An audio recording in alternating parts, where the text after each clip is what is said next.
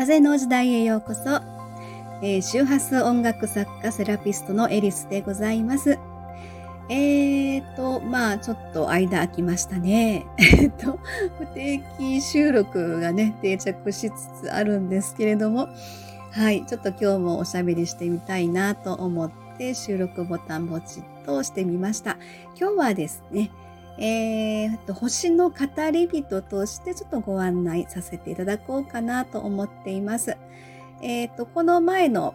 前回の収録が5月12日のお牛座の新月ということでね、ちょっとおしゃべりしたんですけれども、えっ、ー、と、まあ、あの、各、ま、毎月ですね、新月と満月のタイミングで、その時のお月さんの、えー、に、えー、いている星座の、まあ、チャクラに対応させた音楽、プレミアムミュージックレターというのをですね、配信させていただいてるんですが、えー、まあ、それを聞いてくださった皆様からですね、ちょっとあの、アンケートをお付けさせてもらってまして、えー、3名の方にですね、えーと、お返事いただいてますので、ちょっとそれご紹介できればなと今回思っております。はい、早速なんですけれども、えー、お一人目の方ですね。えー、っと、新月満月の十二星座と共鳴する周波数音楽を聴いて何か感じましたか？ということで、ちょっと面白いんですけど、えー、何かが、何かが、というエネルギー。来ましたね、というエネルギーを穏やかに感じました。そして、ああ、あのことは新月のエネルギーからだったかもという新しい形に根底が進化している。自然に突然に。エリスさんありがとう。ということでですね、えー、もうあのご自分の世界一色できっと頭にバーッと広がってるのをですね、言葉にしていただいたのかなと思っているんですけれどもね、えー、この間のお羊、あ、違う違う、お牛座の新月ということで、えー、お牛座というのは、あの、やはり豊かさですね。えー、財産とか、まあそういうところも意味合いがあるんですけど、えー、もっと豊かになっていいんだよ、みたいな、そんなエネルギーがビシバシ上から流れてきてたという、そんなお牛座の新月だったんですけれども、この間の本当に、えー、もう終わりから5日が過ぎてるんですけどもね、結構そういう意味では、あもっと楽しんでいいんだよ。もっと夢を見ていいんだよ。もっとあなたの希望、夢について、えー、エネルギー全開で走っていいんだよ、みたいな、そんな感じのエネルギーですね。えー、っと、本当に面白いなと思うんですけど、まあ、新月満月のタイミングで曲をね、作って配信しておりますが、えー、そんな感じで見ていると、まあ、私自身も月のリズムを感じたくてね、それをまメロディーにしてお届けをするんですが、すごくね、宇宙の流れというのを感じるんですね。えー、去年からの、まあ、風の時代というところで、去年12月22日からですね、まあ、天体の運行のそのタイミングで風の時代というのに時代背景が、まあ、本当に変わったわけなんですね。はい。ありがとうございます。えー、そしてお二人目の方ですが、えー、新月満月の十二星座と共鳴する周波数音楽を聴いて何か感じましたか？ということで何かを思い出した。出来事、心情など、えー、体調の変化。など、そしてチャクラメッセージが響いたということで、えー、この間ね、ちょっと珍しくポップな曲調だったんですね。え、それをまあ聞いていただいて、えー、ポップな曲調を聴いて肩の力が抜けて深呼吸して元気になりました。そして子供の頃からずっと悩んでいたことを思い出し、それを今なら乗り越えれそうという勇気をもらいました。いつもありがとういうことでね、ありがとうございます。こちらこそ本当ね、いつも聞いていただき感謝でございます。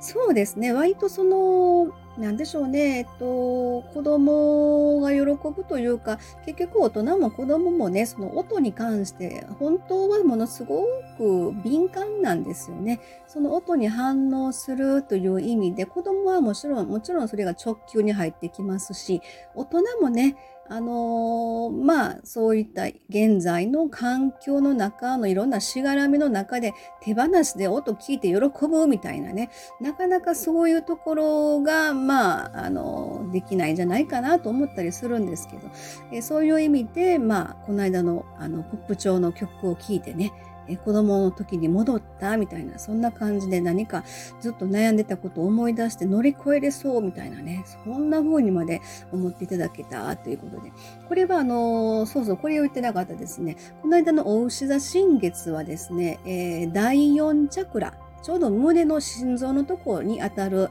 えピンポイントに振動をあの与えるですね、174Hz という周波数が響く、えー、この間のね、女大牛座の新月だったんです。それを聞いていただいて、まあ、第4チャクラっていうのがですね、また発達時期というのが中学生ぐらいからですかね。えー、小学校6年からまあ中学校3年生ぐらいっていうのがちょうど第4チャクラの発達時期にあたるので何かあのその時に、えー、ちょっと辛い思い出とかね、えー、何か悲嘆やトラウマみたいなことがもしあればですね、えこの第4チャクラ、ハートの部分ですね。ハートの部分があのエネルギー滞っていると、やっぱり愛情とか、えー、自分のことを大事にするとか自分のことが好きだっていうふうな、えー、ところに対してちょっとあの苦手意識が立ってしまう場合があるので、まあ、えー、と、なんでしょうね。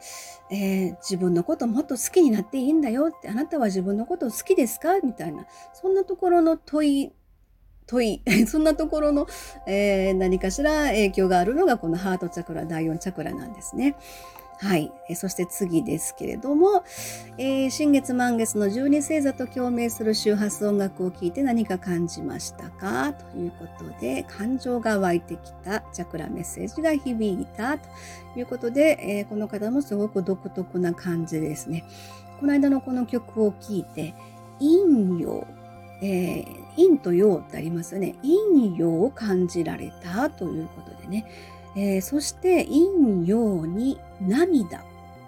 陰陽の感情、陰陽のエネルギ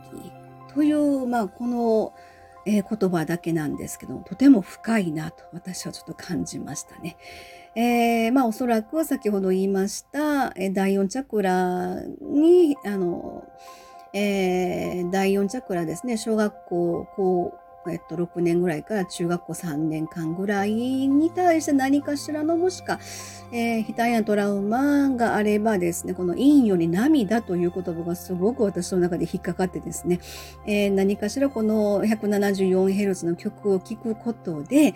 ぐっと入るものがあったのかなと。まあ、エネルギー的なものを感じていただいたのかなというふうな勝手なちょっとまあ分析なんですけど、そんなふうに、えー、感じました。はい、ありがとうございます。ちょっと長くなっておりますけれども、今日はこんなところで、えー、周波数音楽というのですね、チャクラに対応した音楽をご案内させていただいてますと。でそして新月満月のタイミングでそれを曲にしてお届けしておりますよというご案内させていただきました。はい。えー、よろしければ、あの、リンク先の方でですね、新月満月ミュージックレターのご案内貼っておりますので、ぜひぜひチェックしていただければと思います。え次回はですね、えっ、ー、と、5月の26日、いて座満月になります。はい。え今日はそんなところで終わりたいと思います。最後までお付き合いいただきました皆様ありがとうございます。ではでは失礼いたします。